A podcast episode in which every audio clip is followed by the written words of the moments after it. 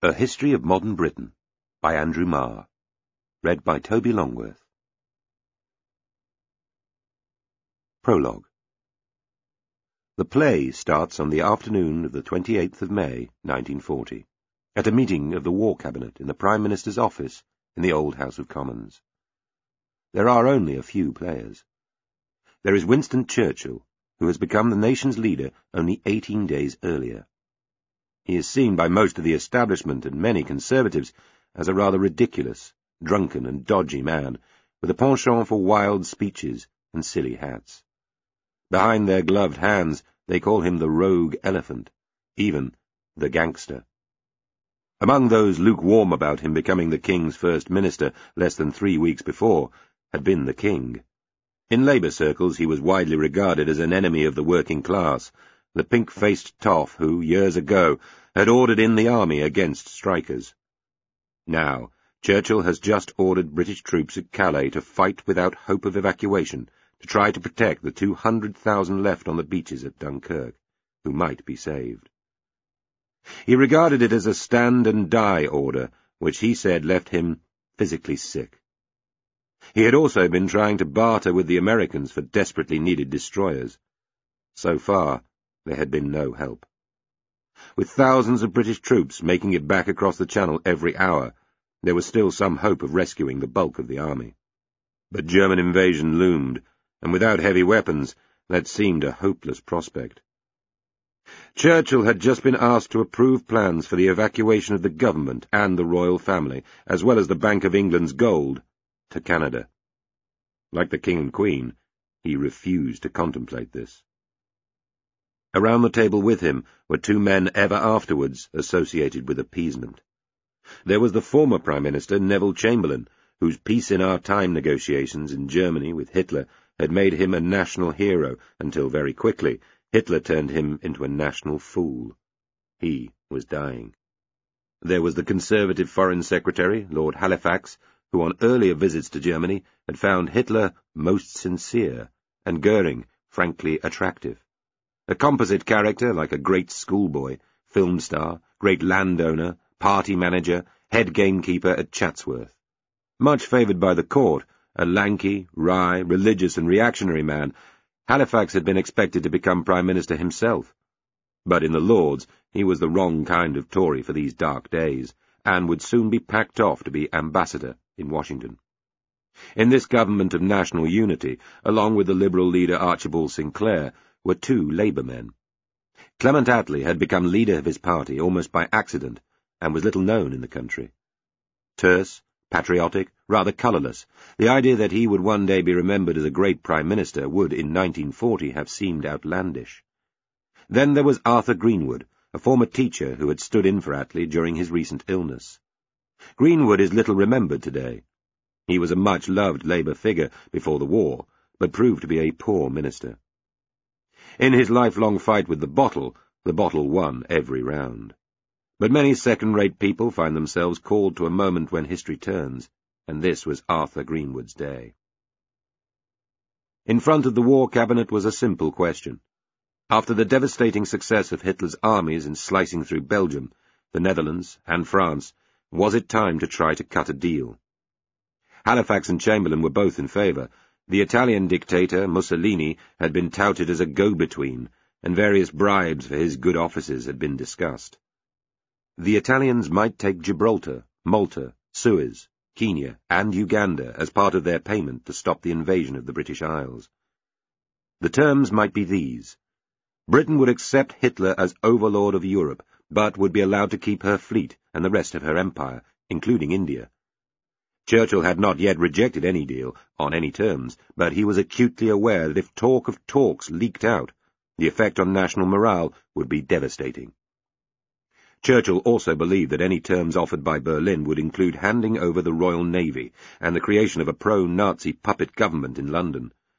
Half American himself, he believed that in the end the United States would come into the fight even if Britain was invaded. Surrounded by dim hopes, fears, and question marks, this was make-your-mind-up time. Had the gathering been only of Conservative politicians, Winston would have been outvoted. Attlee and Greenwood, however, were solid for fighting on and for refusing to negotiate or surrender. So, by a squeak, Churchill had his majority. Fortified by this, his mood revived, and he quickly summoned the full cabinet, where in true Churchillian English he told them, I am convinced that every man of you would rise up and tear me down from my place if I were for one moment to contemplate parley or surrender. If this long island history of ours is to end at last, let it end only when each one of us lies choking in his own blood upon the ground. Or that at least is how he recorded it later.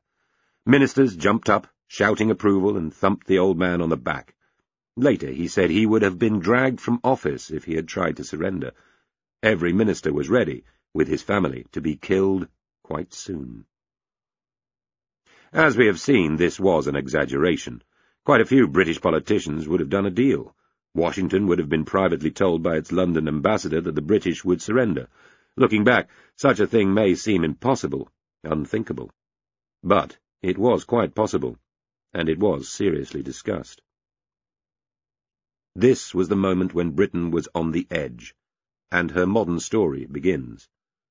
From that decision, on that day, everything follows. First, there was the war, from the Battle of Britain, through Pearl Harbor, to the final defeat of Germany and Japan. So, second, the world was differently shaped. The end of the British Empire, once the world's greatest, and the rise of the United States as ruler of the free world occurred for complicated reasons. But they can be plausibly traced back to what Winston, Clem, and Arthur agreed was the right thing to do on that difficult day in May. That decision made contemporary Britain, with her weaknesses and strengths, which are the subject of this book. Many unexpected and surprising things followed. Neither Churchill nor Attlee got the Britain they wanted. Instead, unwittingly, they made us. The Second World War was such a shattering, overwhelming experience for Britain that it is tempting to isolate the country we became afterwards from the pre-war Britain as if a huge blade fell across the national story. In obvious ways, this is true. The war changed Britain physically and industrially, destroying city centres. It ultimately changed who lived here by encouraging both immigration and emigration. It changed Britain's political climate and our attitude to government.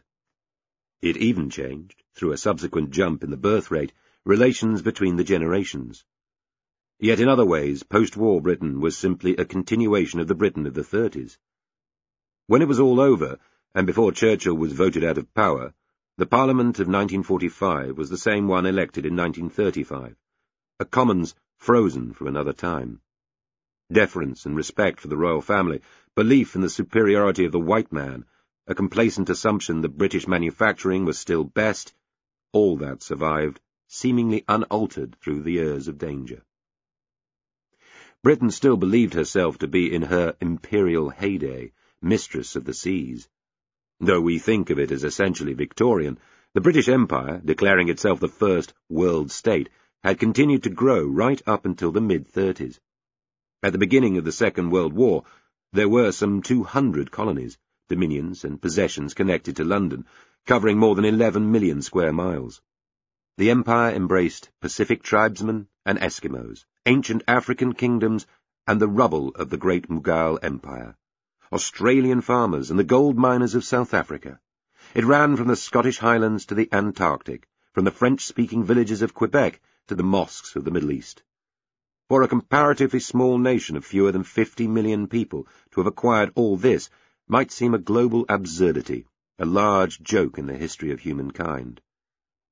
Relatively few of those square miles helped the British economy thrive, yet the empire was considered the essence of British power, a global financial and trading system independent of the rising might of the United States. The empire on which the sun never sets was not poetic, but factual. Imperial feeling still suffused the Britain of the 40s and 50s. Schools displayed the famous red-splattered maps and taught the history of Clive's battles in India and the achievements of missionaries in Africa. Children's encyclopedias brimmed with information about the calico industries of the subcontinent, or those useful rubber trees in Malaya. Middle-class bookshelves groaned with Kipling, Somerset Maugham, Henty and T. E. Lawrence. The empire was everywhere, inside the home and out, in street names and statues, to the Indian knickknacks and elephant foot umbrella stands, Bombay gin and imperial leather soap, the rhododendron bushes from the Himalayas, words like tiffin and bungalows, and the eating of kedgeree for breakfast by all those retired Indian civil servants and administrators in the home counties. There were the names of the major companies, Imperial Chemical Industries, Home and Colonial Stores, British Imperial Airways, the Imperial Rubber Company.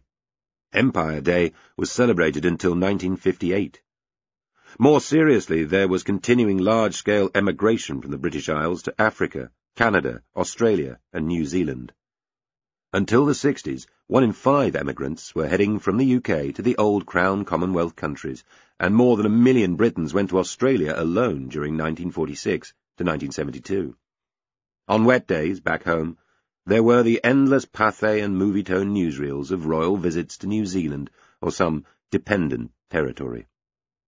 Twenty years earlier, the Royal Navy, like the British Empire, had seemed at its zenith, a world-dominating power. By the end of the First World War, it had no fewer than 61 battleships, more than the American and French fleets put together, plus 120 cruisers and 466 destroyers. Without this awesome force, and the scores of naval bases and coaling stations, all controlled by the superbly organised Admiralty in London, the Empire would have been impossible to defend. The Navy was for the British what the roads and legions had been for the Romans, the thin, steely web holding together many different lands and people. By the twentieth century, with a quarter of the world under British rule, no country had ever claimed power over so many people and so much land. It had been made possible by a centuries-old British love affair with salt water, and by the Victorian enthusiasms for steam power and the appliance of science. In the twentieth century, these traits, which had made Britain great, were in decline. Even so, the Navy continued to enthrall the British in the first half of that century in ways we now struggle to remember. Sea shanties on music hall stages, the books of Marryat and Forester for boys, the great Spithead reviews, the dreadnoughts on cigarette cards, the blue and gold uniforms at court. Drake and Raleigh Cook and Nelson were the subjects of 10,000 history lessons in almost every school in the country. To be British was to thrill at the sight of a white ensign. Many post-war trends had started long before the war, and to understand post-war Britain we must take a bird's-eye view of an earlier, only half-familiar country. One way to do this is to travel with some of the talented writers who set out to discover their own nation between the wars. Part of the aftershock of the First World War, which had made people look again at just what they had been fighting for, it was a great time for such journeys of reportage. Not since Boswell and Johnson had heaved themselves onto ponies and into jolting carriages to visit Scotland in the eighteenth century, and the great radical newspaper man William Cobbett had set jogging off on his rural rides through the depressed countryside of England in the 1820s, had journeys round Britain been so popular. The twenties and thirties were a golden age of road travel. While most roads had been like thin twists of twine following ancient routes, bumpy, frayed and narrow, now there were new trunk roads with bright roadhouses and restaurants awaiting the traveller. Rural roads, empty by modern standards and almost unpoliced, made car travel for those who could afford it a moderately dangerous delight.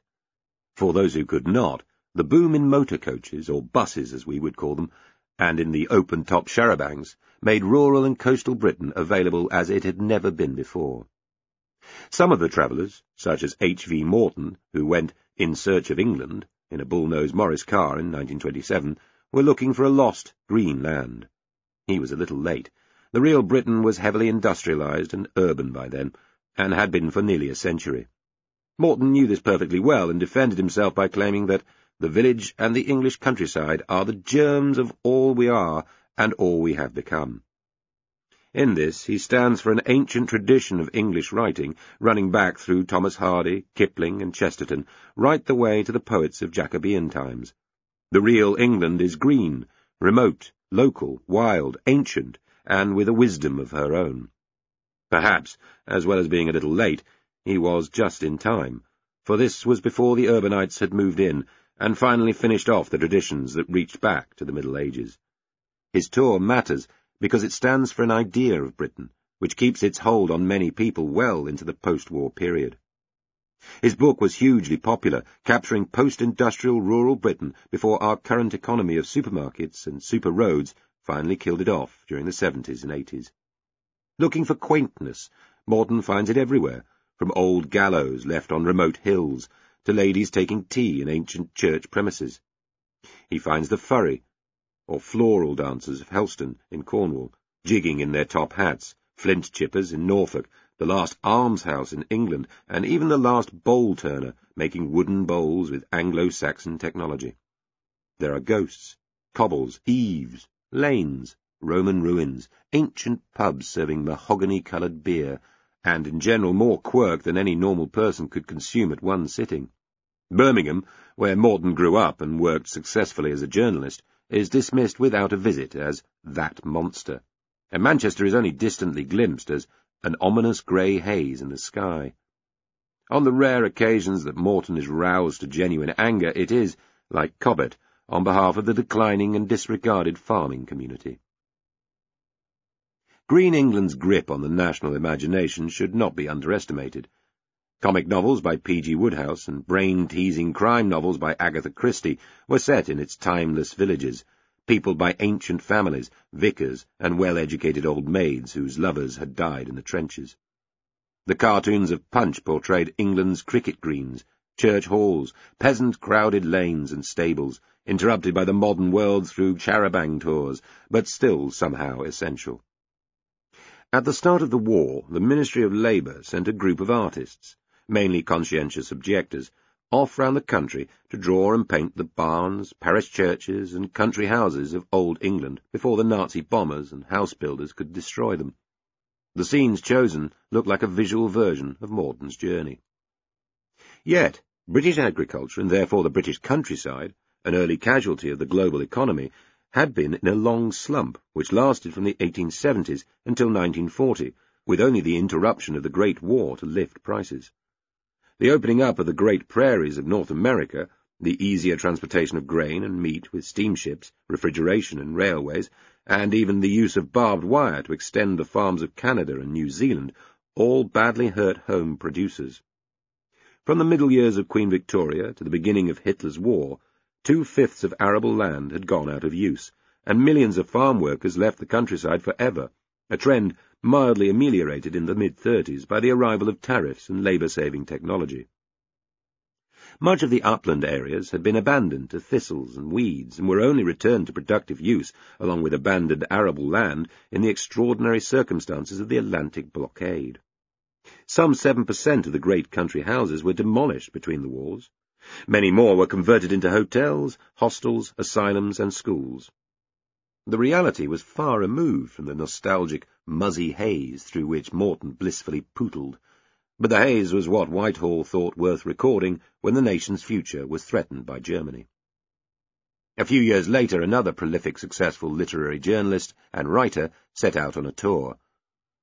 John Boynton Priestley was brought up in Bradford and moved south. A large, intensely patriotic, lugubrious-looking pipe-smoking man Priestley complained that his best-selling novels made people think of him as a bovine, hearty sort of ass, producing watery imitations of Dickens. Sneered at and disregarded by university academics and posher writers, Priestley's book about England had a great influence on how people understood their own country. He was loquaciously political, and when he set out on his English journey in 1933, almost a quarter of the British workforce was unemployed. In some areas, nearly everyone was unemployed. Priestley wanted to rub the nose of southern middle-class Britain in the reality of the other nation. Rattling around in buses and trams, the heart of his journey was in places like Wolverhampton, St Helens, Bolton, Liverpool, Gateshead, Jarrow, and Shotton, where he searched out slums and blighted shipyards, grim factories, and desperate mining villages. He found wastelands, industrial decline so bad that it made him question whether the whole 19th century industrial revolution had been worth it. No expert in industry, Priestley had a sharp eye. He describes the Blackburn Technical College, full of industrious, smiling young men from the East, most anxious to learn all that Lancashire could tell them about the processes of calico manufacture. They missed nothing, says Priestley, but smiled at their instructors and then disappeared into the blue. A little later, for we live in a wonderfully interdependent world, there also disappeared into the blue a good deal of Lancashire's trade with the East. Most of those students came from Japan. In the potteries of Staffordshire's Black Country, Priestley found craftsmen repeating designs which had been fashionable in Victorian times, and still more astonishingly, working on treadles and lathes introduced by Josiah Wedgwood in 1763. Each town in Britain looked different, smelt different, and were full of different words, shapes, noises, because they did different things. Leicester was boots and socks and typewriters. Nottingham was lace. Its female workers were also famous for their lack of sexual puritanism. Bradford was wool, and strongly influenced by German Jews. Coventry was cars. Sheffield, cutlery. Dundee, jute, and so on. In 1933, there was a strong variation, a texture, to the nation that the decline of industry, together with the growth of consumerism and broadcasting, would soon wash away. Priestley understood this. Eventually, globalization and capital's search for cheaper labour, which Priestley had spotted, would wipe out the Britain he knew. Priestley inspired other writers, notably George Orwell, who famously took the road to Wigan Pier, it does not exist, on foot, three years later, as well as photographers and early documentary filmmakers who followed him deep into wrecked Britain. The grim condition of old industrial Britain was only tentatively addressed before the war. The coal mining industry, still key to Britain's economy, was a mass of independent, underinvested companies, using technology which was hilariously old-fashioned by American or German standards. Britain's miners worked with picks, wearing only trousers in stifling heat and near darkness, for low wages and without any kind of job security. Back in the thirties, there seemed neither possibility nor prospect of any real change. This was just how things were. Yet evidence of catastrophic decline was piling up. Once investment and innovation had been at the heart of British heavy industry. No longer. British ships, two-thirds of the vessels afloat before the First World War, were riveted by hand, outdoors, by a hyper-unionized and strike-prone workforce in virtually the same way as they'd been put together in Edwardian times to take on the Kaiser. While other countries had changed, Britain had not. Protection and cheap money, then rearmament, helped in the short term. But the industrial problems of 70s Britain, from Japanese competition to underinvestment, were primed well before the Germans invaded Poland. As Priestley saw films, to his despair replacing music halls, he predicted a country which would seem much the same wherever you are. Once inside a cinema, he pointed out, you could be anywhere from Iowa City to Preston. But it wasn't just the films. Young people were experimenting with cocktails in the new American bars springing up across England. Old English songs were being pushed out by the American blues. This is the England of arterial and bypass roads, of filling stations, of giant cinemas and dance halls and cafes, bungalows with tiny garages, cocktail bars, Woolworths, motor coaches, wireless. It is comparatively classless, with its cheap and uniform chain stores and its new industries, the electronics, synthetic fibres, light engineering and aircraft factories spreading around London and through the Midlands. Slough, a byword for the new, suburban, light industrial and rather monotonous country taking shape, provoked one of Betjeman's angriest poems. Come friendly bombs and fall on Slough. It isn't fit for humans now. What had he against it? Those air-conditioned bright canteens, tinned fruit, tinned meat, tinned milk, tinned beans, tinned minds, tinned breath. Betjeman was a great snob and nostalgist, but even J.B. Priestley, the self-described Democrat and Socialist, found something a bit too cheap about the New Britain. Too much of it is simply a trumpery imitation. There is about it a rather depressing monotony. Too much of this life is being stamped on from outside. This New England is lacking in character, in zest, gusto, flavour, bite, drive, originality. Priestley calls it a third England, and this global culture England is far nearer the country that survives today. Many of the same trends were obvious in Wales, Northern Ireland, and Scotland, but less so, since these did not have the fast-growing new industries of southern England, and were even more buried in the dirt and stagnation of Victorian industrialism. South Wales, with her archaic coalfields and steel industry, was as badly hurt by the mid-war slump as anywhere in the United Kingdom, and considerably more militant than most of England. Scotland's decline was equally obvious, from the shipyards of the Clyde to the sudden silence in Dundee's mills. The Scottish poet Edwin Muir bitterly describes the small industrial town of Cathcart, now effectively part of Glasgow, in his Scottish journey. He found a debased landscape in which every growing thing seemed to be poisoned and stunted, a landscape which involuntarily roused evil thoughts and seemed to be made to be the scene of murders and rapes. He comes across abandoned coal pits where, along black slag paths, one would see stunted naked boys bathing in the filthy pools, from which rose a smell of various acids and urine. In common with Priestley and Orwell, for Muir the answer was socialism, and, like Priestley, he notes the Americanizing influence of film and radio on the people of better-off cities, such as Edinburgh. It is a commercial, bus-driven, cinema-educated age, making the immediate environment, this town, that industry, matter less to how people behave. The inhabitants of all our towns, great and small, Scottish and English, are being subjected more and more exclusively to action from a distance, he argues. It is a brilliant insight which well describes what will happen to Britain after the war was over. So, as the travellers of the thirties demonstrate, Britain was changing fast before the war. With a look of fifties Britain, with long ribbons of semi-detached houses spreading out from the old cities, had been set in the age of Stanley Baldwin, American music and films were here long before the GIs arrived. There was a lightness and a brightness about thirties architecture and design that would be picked up, rediscovered, and taken forward after the war into the fifties. Teenagers may not have existed as a named group in Britain, though the term was already being used in pre-war America, but people in their teens with money to spend on records and clothes and increasing independence from their parents were already a phenomenon in British cities. Chain stores were selling brighter clothes. Television sets were on sale and starting to spread among the London middle classes. The texture of the country was changing. Britain was already becoming a slightly flimsier less varied nation, a little more American and a little less British. This will be a major part of the story to come. Britain in her imperial heyday was a country which believed in small government, at least at home. Planning was the kind of thing sinister Germans and funny Italians got up to. Despite the pleas from writers, the thirties were not a time when the majority really thought government could make things better. It is easy to feel appalled and bemused by the enthusiasm of so many reasonably intelligent British people for Mussolini and Hitler, but there was more to it than cowardice and racism.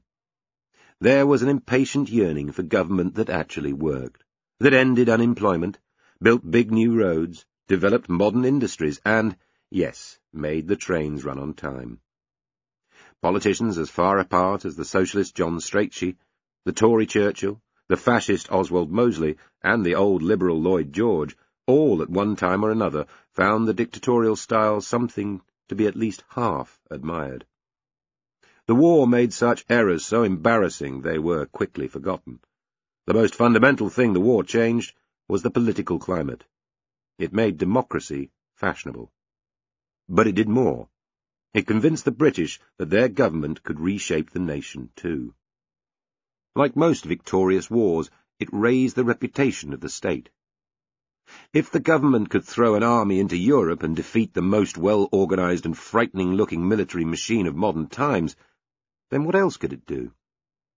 Was all the waste and lack of planning and general amateurism really the best the British could achieve? In the first of a series of famous BBC radio broadcasts during the war, given on the 5th of June, 1940, after the chaotic near-disaster and last-minute escape of Dunkirk, Priestley called for the amateurism to stop. Nothing, I feel, could be more English, both in its beginning and its end, its folly and its grandeur, We have gone sadly wrong like this before, and here and now we must resolve never, never to do it again. It was time to think differently. That resolution, to do things differently in future, was the biggest domestic change brought by Britain's victory. As we shall see, it was implemented in the worst possible conditions and had most unexpected effects. It didn't, however, mean that we stopped fighting. The world after the war was still a world of war. From Greece and Cyprus to Korea and Malaya, from Kenya to the Falklands, Ireland to Iraq, Britain would always be fighting somewhere. The most serious enemy became world communism, but shooting wars very rarely involved communist armies directly because of the risk of nuclear conflagration. They were more directed at rival forms of nationalism, liberation armies led by African, Asian, or Arab leaders who would be idolized until they turned with depressing regularity into dictators themselves. Many of the colonial wars have almost slipped out of British public memory, though they were bloody enough. Today the country likes to see itself as a peacekeeper, an armed ambulance service, social workers with machine guns, rather than a natural belligerent in the old way. Yet the fighting has gone on even as the armed forces have shriveled in size.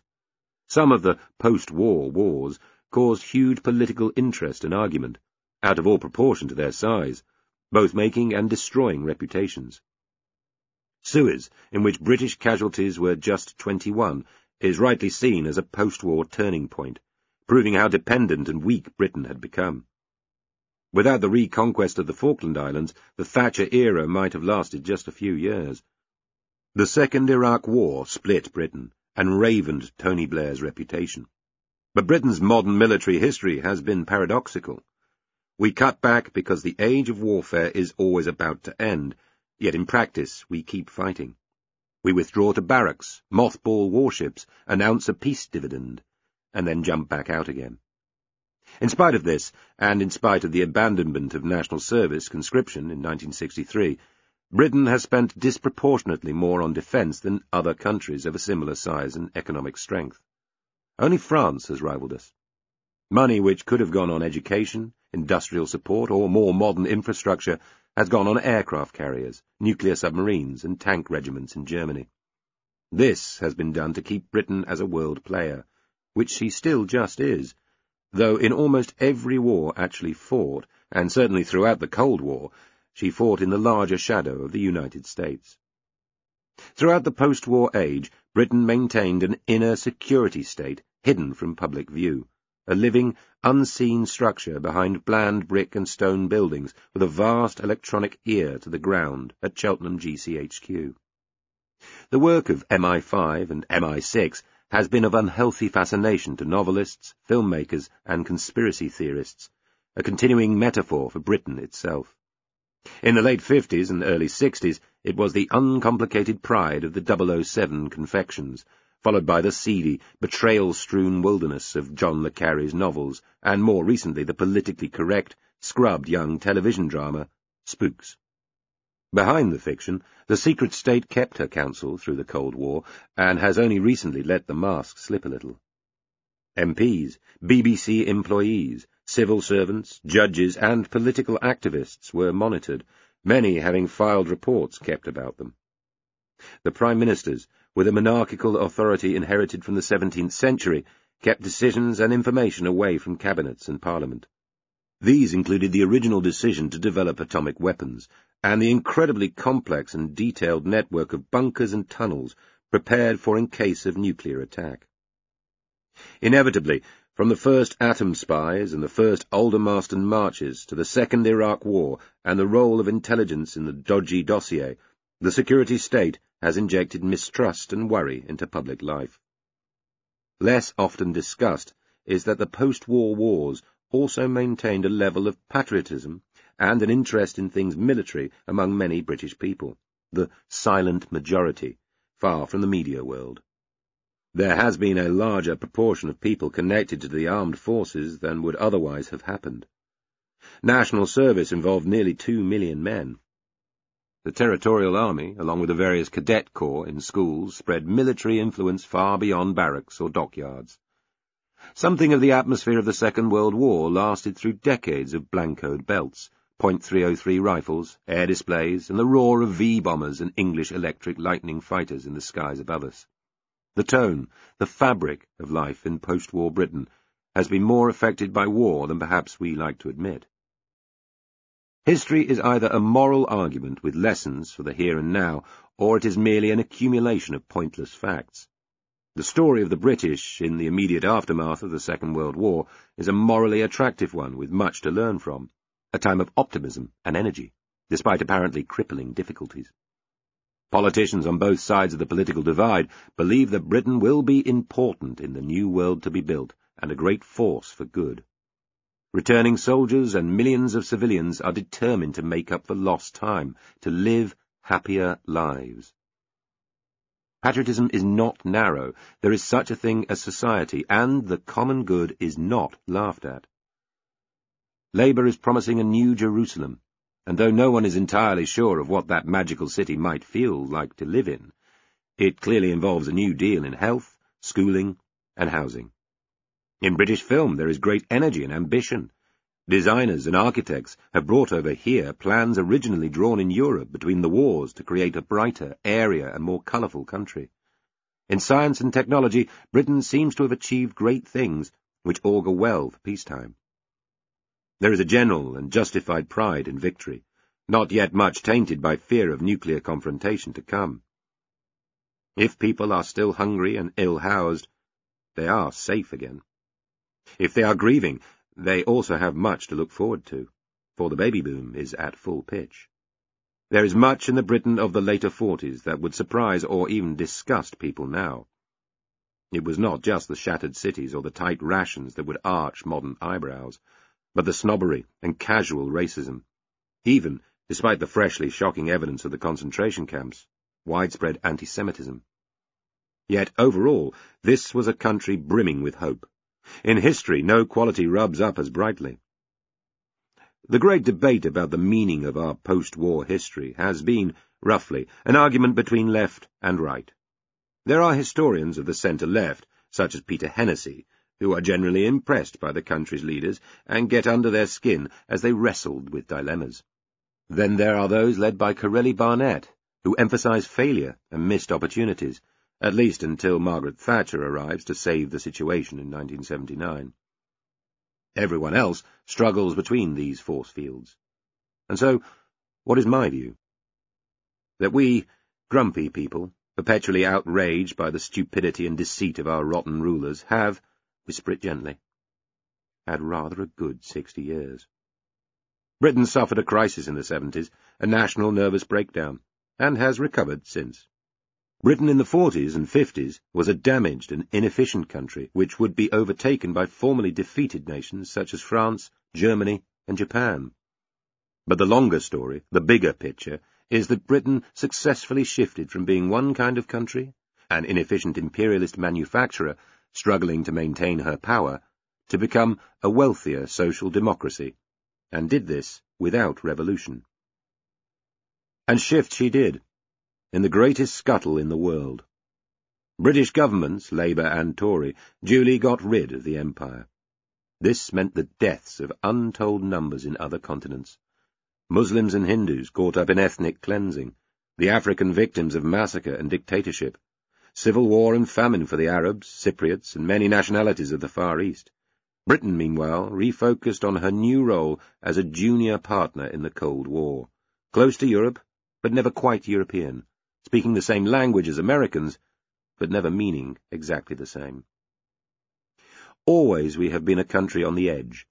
We moved from being on the edge of defeat to the edge of bankruptcy to the edge of nuclear annihilation and the edge of the American empire, and came out on the other side to find ourselves on the cutting edge of the modern condition, a post-industrial and multi-ethnic island, crowded, inventive, and rich. The years before Thatcher were not a steady slide into disaster.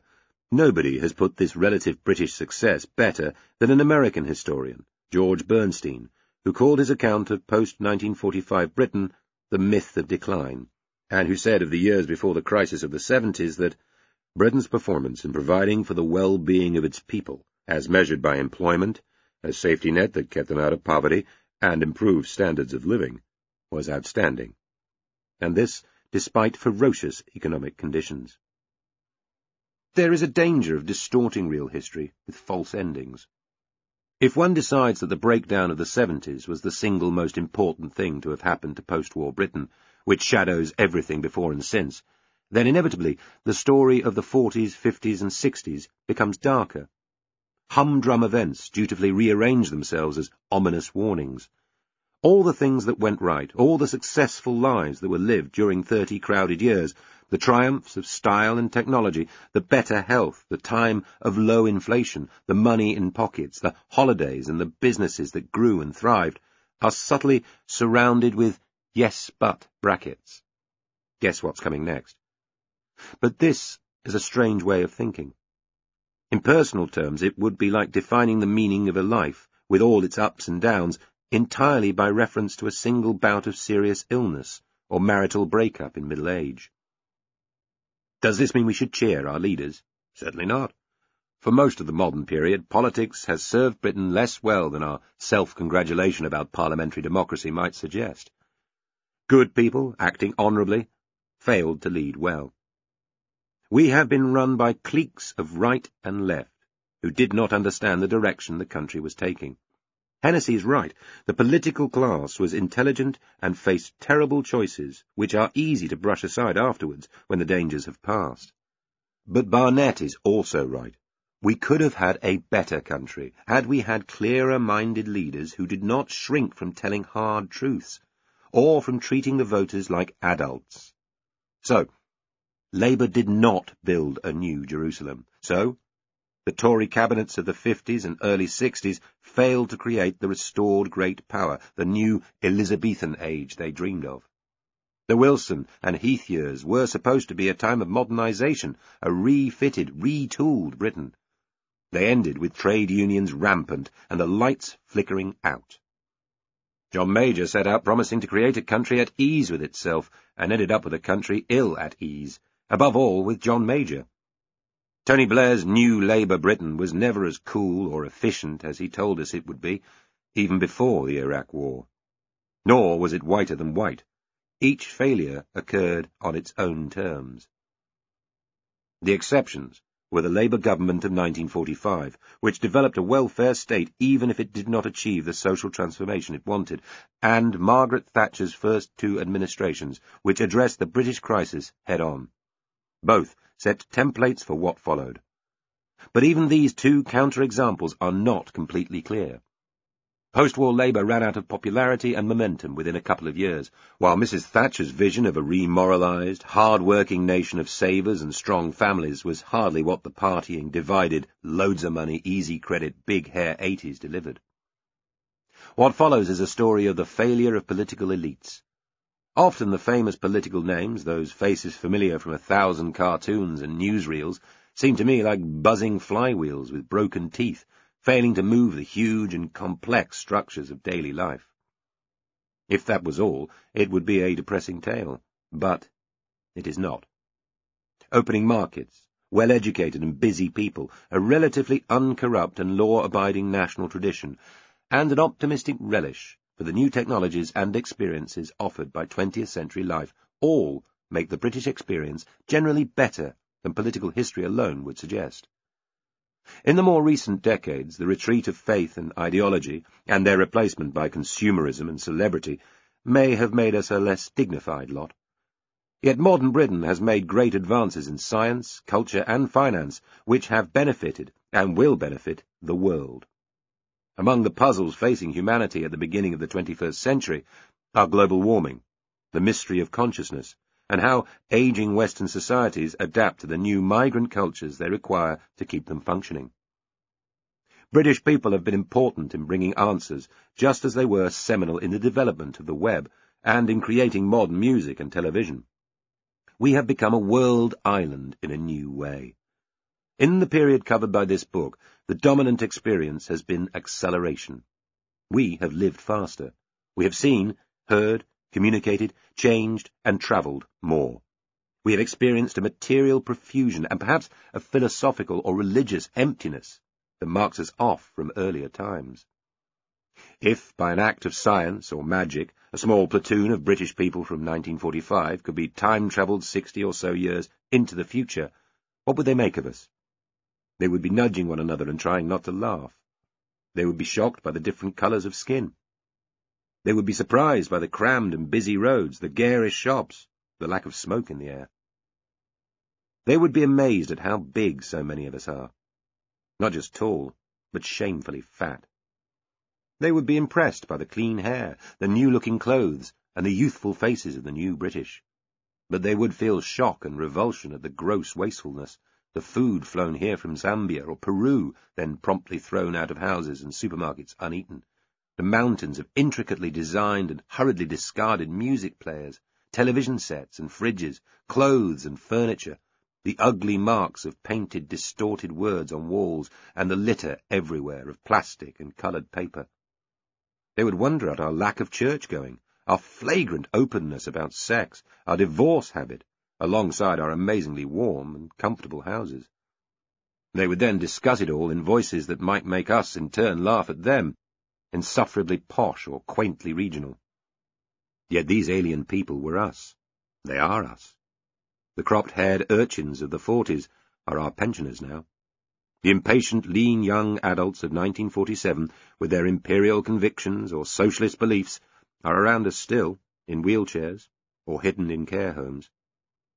It was their lives and the choices they made which led to here and now. So, although they might stare at us and ask, who are these alien people? We could reply, we are you, what you chose to become. Part 1 Hunger and Pride. Britain after the war. The Democratic Bombshell. Many of us find our innermost fears or hopes take arms while we sleep, ready to strike at the moment of wakening.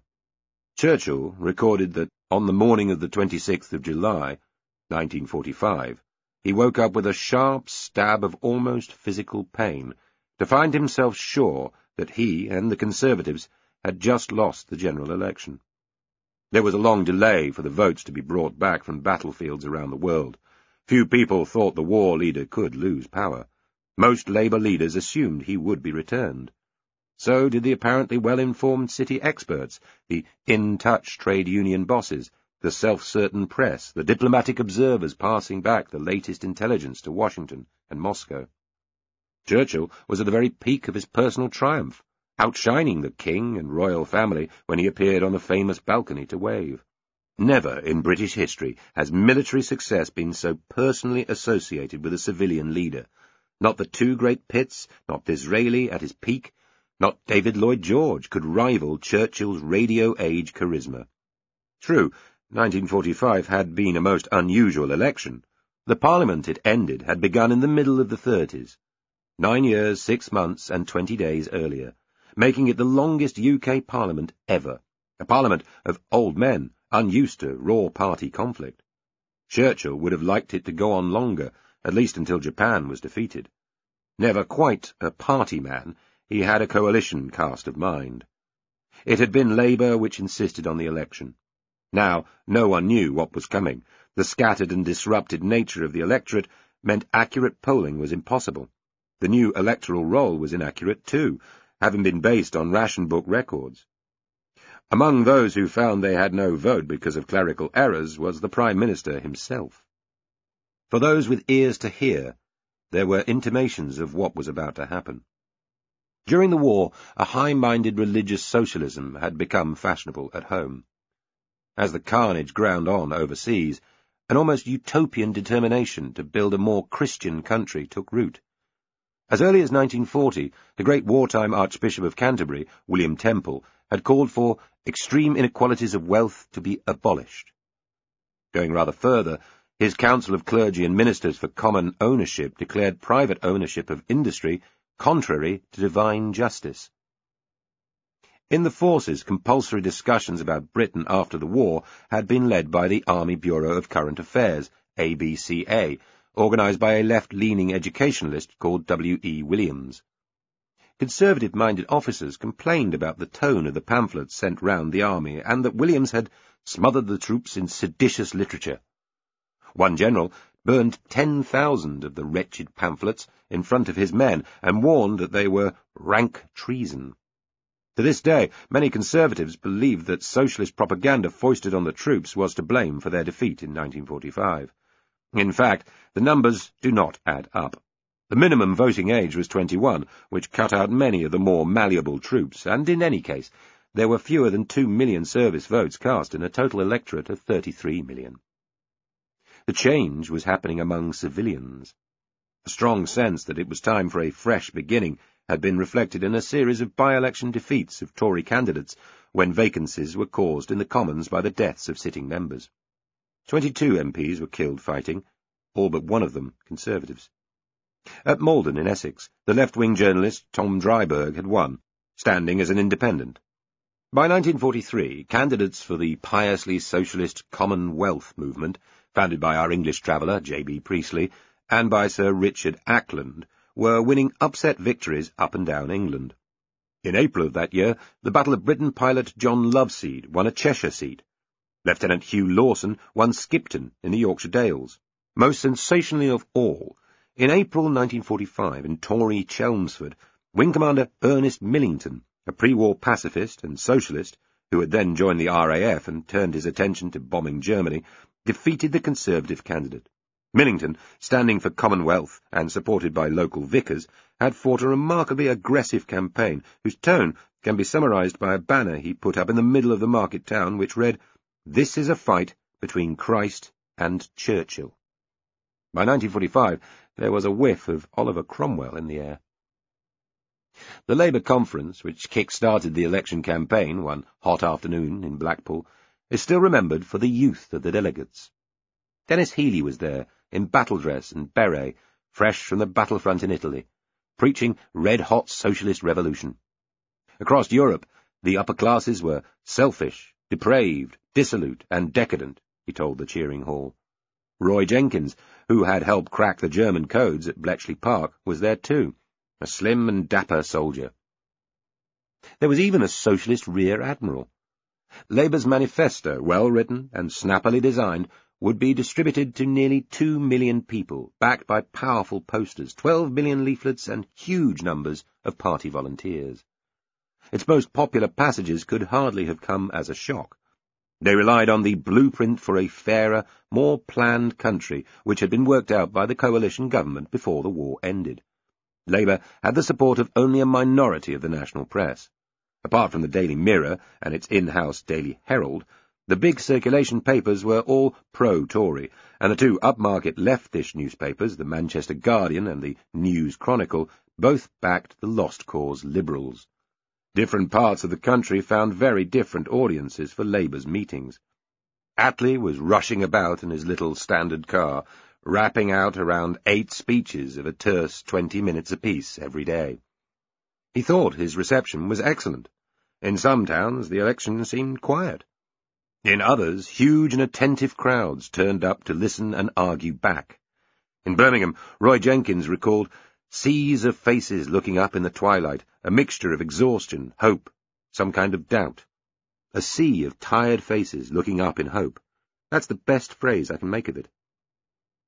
Churchill, meanwhile, was fighting one of the bad campaigns of his life. His theme was that Labour was a sinister socialist conspiracy. In a badly misjudged radio broadcast kicking off his campaign, he let his florid wartime language loose and struck entirely the wrong note. No socialist system, he said, could be established without some form of political police, a British Gestapo. Instead, he offered a vision of bucolic good cheer which would have seemed dated in the aftermath of the Boer War. Let us make sure that the cottage home to which the warrior will return is blessed with modest but solid prosperity, well fenced and guarded against misfortune. Attlee answered him with gentle irony. The Gestapo suggestion was grossly offensive, but the Labour leader disarmingly replied that it was no doubt Churchill's way of demonstrating the gulf between his qualities as a great war leader and those of a mere party leader, and that the attack had probably been devised by the press baron Lord Beaverbrook. It was, in fact, all Churchill's own work. His wife Clemmy had strongly warned him against it, and his party's chief whip had commented that it is not my idea of how to win an election. A second line of Tory attack was that Attlee was the mere front man for extremists. The Labour chairman, Harold Laski, was portrayed by Conservative candidates as hell-bent on revolution. Laski did use wild language and was on the left of the party, though his father campaigned for Churchill and had recently suggested that a public fund be raised to show Churchill the nation's gratitude. The Prime Minister said a better monument for him would be a public park for the children of London on the south bank of the Thames, where they suffered so grimly from the Hun. This was never followed up. Churchill had based himself in Claridge's Hotel in London and used a private train and a cavalcade of cars to make his speeches around the country. Mostly, he won an enthusiastic enough reception, though he was dumbfounded to find himself booed by a large section of the crowd in his final rally at Walthamstow. This was not quite the respectful British nation of myth. Despite these warning signs, the brutal rejection of Churchill for Attlee caused amazement around the world. Before the election result was declared, the two men had been together at Potsdam in Germany, negotiating the future of post-war Europe with Joseph Stalin and President Harry Truman. Where would Poland's borders be? How hard should defeated Germany be squeezed? Whose was Greece? Returning to London for the results, Churchill had not even bothered to say goodbye to the Soviet dictator or Washington's new man. He did not properly pack. He would be back. Attlee was by then somewhat more optimistic. He thought it would be close. About that, at least, he was wrong. In 1935, the Conservatives had won 585 seats. In 1945, they won just 213. Labour won more votes than the Tories for the first time ever, giving them 393 seats and a majority of 146. When Attlee returned to Potsdam alone without Churchill, Stalin's right-hand man, Molotov, was incredulous. He suspiciously cross-questioned the Labour leader about why he had not known the result in advance. Such democratic sloppiness would not have been tolerated further east. Churchill, brooding at home, found it a terrible personal shock. When Clemmy tried to cheer him up with the thought that it might be a blessing in disguise, he grunted that just at the moment it seemed quite effectively disguised. Yet he quickly spirited a silver lining out from the cloud. The years ahead would be a terrible trial to the British people, Churchill believed. Might not Labour be better left to cope with the disappointments to come? At last, Discovering the generosity of spirit that had gone absent without leave during his election campaigning, the old man rebuked one of his aides. This is democracy. This is what we have been fighting for. What had Labour been fighting for? The party's new MPs arriving in London by train, car and bus were a mixed bunch.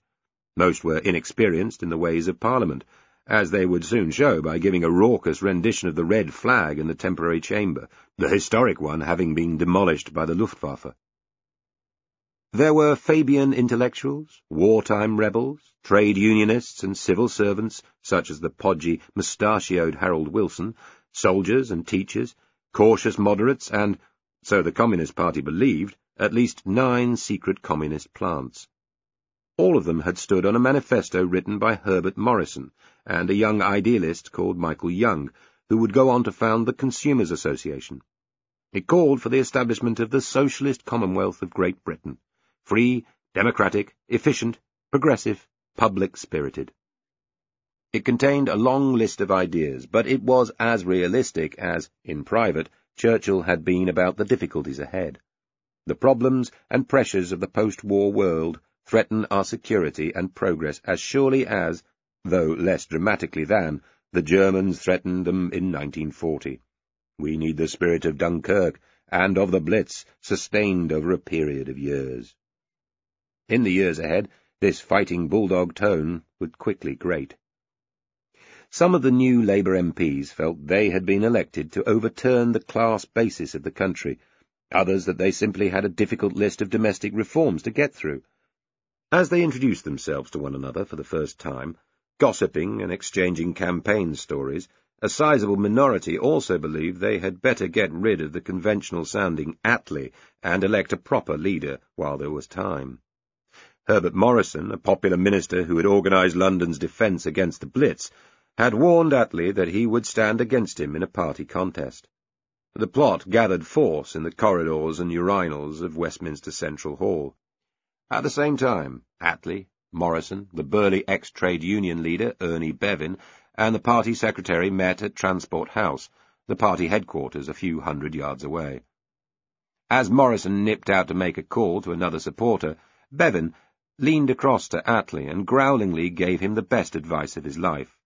Clem, you go to the palace straight away. Clem did.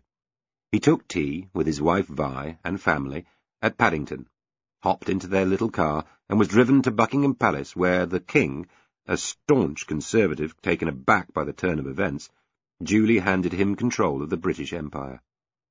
Morrison and the other Labour plotters, left half a mile to the east, had underestimated Attlee. Many people had. He would go on to become one of the two genuinely nation-changing prime ministers of modern British history. Hiroshima and Keynes, The Limits of Wit the Labour government of 1945 to 1950 is remembered today as among the greatest British administrations ever. Some of the glory is justified. As we will see, it changed the health and welfare structure of the country, nationalised sections of the economy, and managed to survive a series of terrible external shocks. But if its aim was to create a British socialist commonwealth with different values and different people in charge, to make a social revolution, then Labour failed. No significant changes to the British class system came about as a result of the work of the Attlee government, nor was there any loosening of the ties to Washington, ardently desired by many on the left, who thought Labour could deal better with Moscow on the dubious principle that left can speak to left. Labour hoped to keep Britain free and independent, going her own way between the great capitalism on the other side of the Atlantic and the great communism now in possession of half Europe. Yet under Attlee, Britain became dependent on the United States. She could not match America's overwhelming military power around the world, symbolized by an atomic bomb that Britain had helped create, but was not allowed to share. The weakness of Britain's dying imperium meant her world role would have to shrink dramatically. Attlee understood this much faster than most of his colleagues. Britain had arrived blinking into a new world still cloaked in the archaic 19th-century grandeur of imperialism. The Americans were busy creating their own commercial empire, moving into markets vacated by defeated or exhausted rivals. The Soviet Union was equally busy extending its political empire, funding local dictators and occasionally lurching towards more dramatic confrontation. These two new empires were very different. America's empire came informally dressed, talking about freedom and equality. Outside its Asian wars and its support for vicious South American regimes, these words did not ring hollow, but those are large geographical exceptions. Moscow, meanwhile, was busy repressing and imprisoning in the name of history and the working class, one eye always on the even more bloodthirsty tyranny of Mao's China, challenging it for Third World leadership. Against these new empires, the moth-eaten pretensions of a mild-mannered king-emperor, a few battleships, and a modest number of colonial governors in baggy shorts barely seemed relevant. Britain's dilemma from 1945 until today has been easy to state, impossible to resolve. How do you maintain independence and dignity when you are a junior partner, locked into defence systems, intelligence gathering, and treaties with the world's great military giant? At times, Britain has had real influence in Washington, above all in the talks with the Labour government which produced the North Atlantic Treaty Organization, NATO, and in the First Gulf War, when Margaret Thatcher urged George Bush Sr. not to wobble. At other times, her dependence has been embarrassing, in big ways, such as the Suez fiasco, and small ways, such as the American refusal to share intelligence assessments in Iraq, even when the raw intelligence was gathered originally by British agents and passed on. Yet when one country, the United States, is both leader of a large alliance of other countries and has strong national interests which may conflict with those of her allies, there is bound to be friction. Periodic bouts of anti-Americanism inside the Foreign Office and in Whitehall generally have been the result. Anti-American feeling has been the establishment's secret vice. In public, successive foreign secretaries and mandarins spoke reassuringly of the British punching above our weight and the vital importance of the Churchill-hallowed special relationship. In practice, this meant sharing intelligence with the Pentagon and CIA, the intertwining of nuclear strategy, large US bases on British soil, the leasing of British bases to America, and a posture towards American presidents that is nearer that of salaried advisor than independent ally. For there was another reason for Britain's new dependency politics. The country was broke. Attlee's government had little time to contemplate all this. The military and economic weaknesses of the country were tested with devilish symmetry just a fortnight after the new government was formed. On the 14th of August, 1945, eight days after the atomic bombing of Hiroshima and five after the attack on Nagasaki, Japan surrendered. A week after that, President Truman reached across and briskly placed his signature on a paper ending the wartime Lend-Lease agreement with Britain and other countries. Lend-Lease, which dated from 1941, had allowed the US government to lend, sell, lease and give countries fighting Germany and Japan whatever they thought was needed. Britain was by far the largest recipient, getting more than $30 billion of the $50 billion spent. She had become dependent on the huge pipeline of aid, and not only for fighting. About a fifth of people's food needs came from America. When the pipeline was suddenly cut off, and a bill presented for whatever was still being used, it was brutal cold turkey indeed. Truman, acting in strict accordance with American law, stopped Lend-Lease without warning his allies and without, it seems, realizing the implications of what he was doing.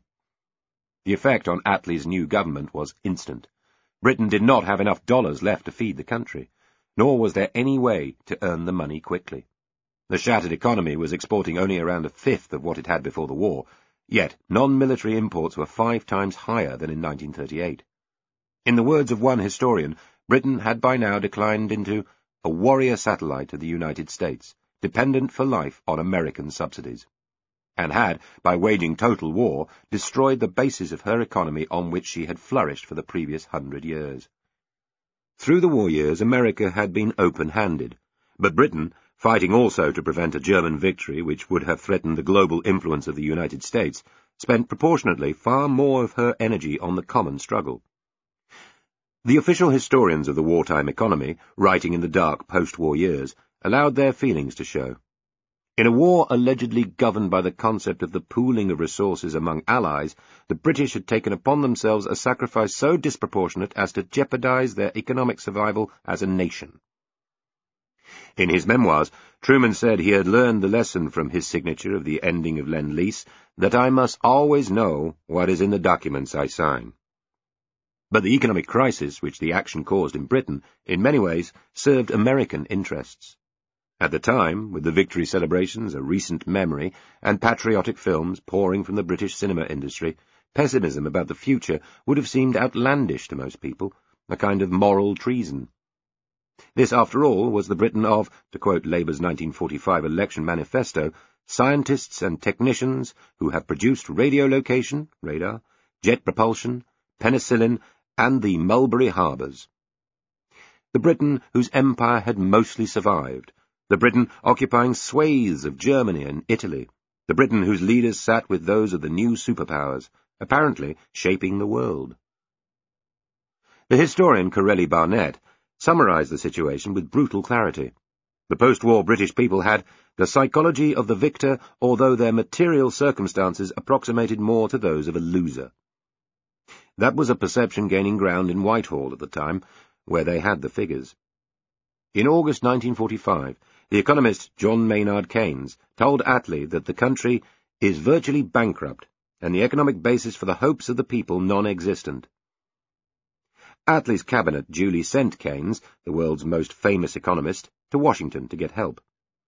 What followed was as important in the history of modern Britain as any minor war to be fought in the decades to come. As beggar, Keynes may not have been a good choice. He was over-optimistic about his powers of persuasion, indeed startlingly arrogant, a trait not unknown among Bloomsbury intellectuals. He sailed off assuring Attlee that he believed he could get a free gift of some six billion dollars from the Americans, a large proportion of what was left in the Federal Reserve. Once in Washington, he ran into a stodgy defensive line of conservative bankers, bolstered by public opinion which was 60% against giving the British a loan, never mind a gift. Keynes responded by dazzling, but also irritating the American negotiators with wit, high-minded arguments, and occasional mockery. One U.S. banker retorted, He is too brilliant to be persuasive with us Americans. How many trust him? How many will accept his sales talk? No one. Up against Keynes, who arrived ill via a troop ship to Canada, was William Clayton, a gangling cotton manufacturer from Texas, and Fred Vinson, a former professional basketball player and lawyer. For four solid months, based in his Washington hotel and supported by the British ambassador Lord Halifax, Keynes haggled and chiselled. Keynes's biographer said this of their marathon argument. The Kentucky lawyer and the Bloomsbury intellectual were like chalk and cheese. Vinson and Clayton were no match for Keynes in argument, but they always held the whip hand. It was a case of brains pitted against power. End of Disc 1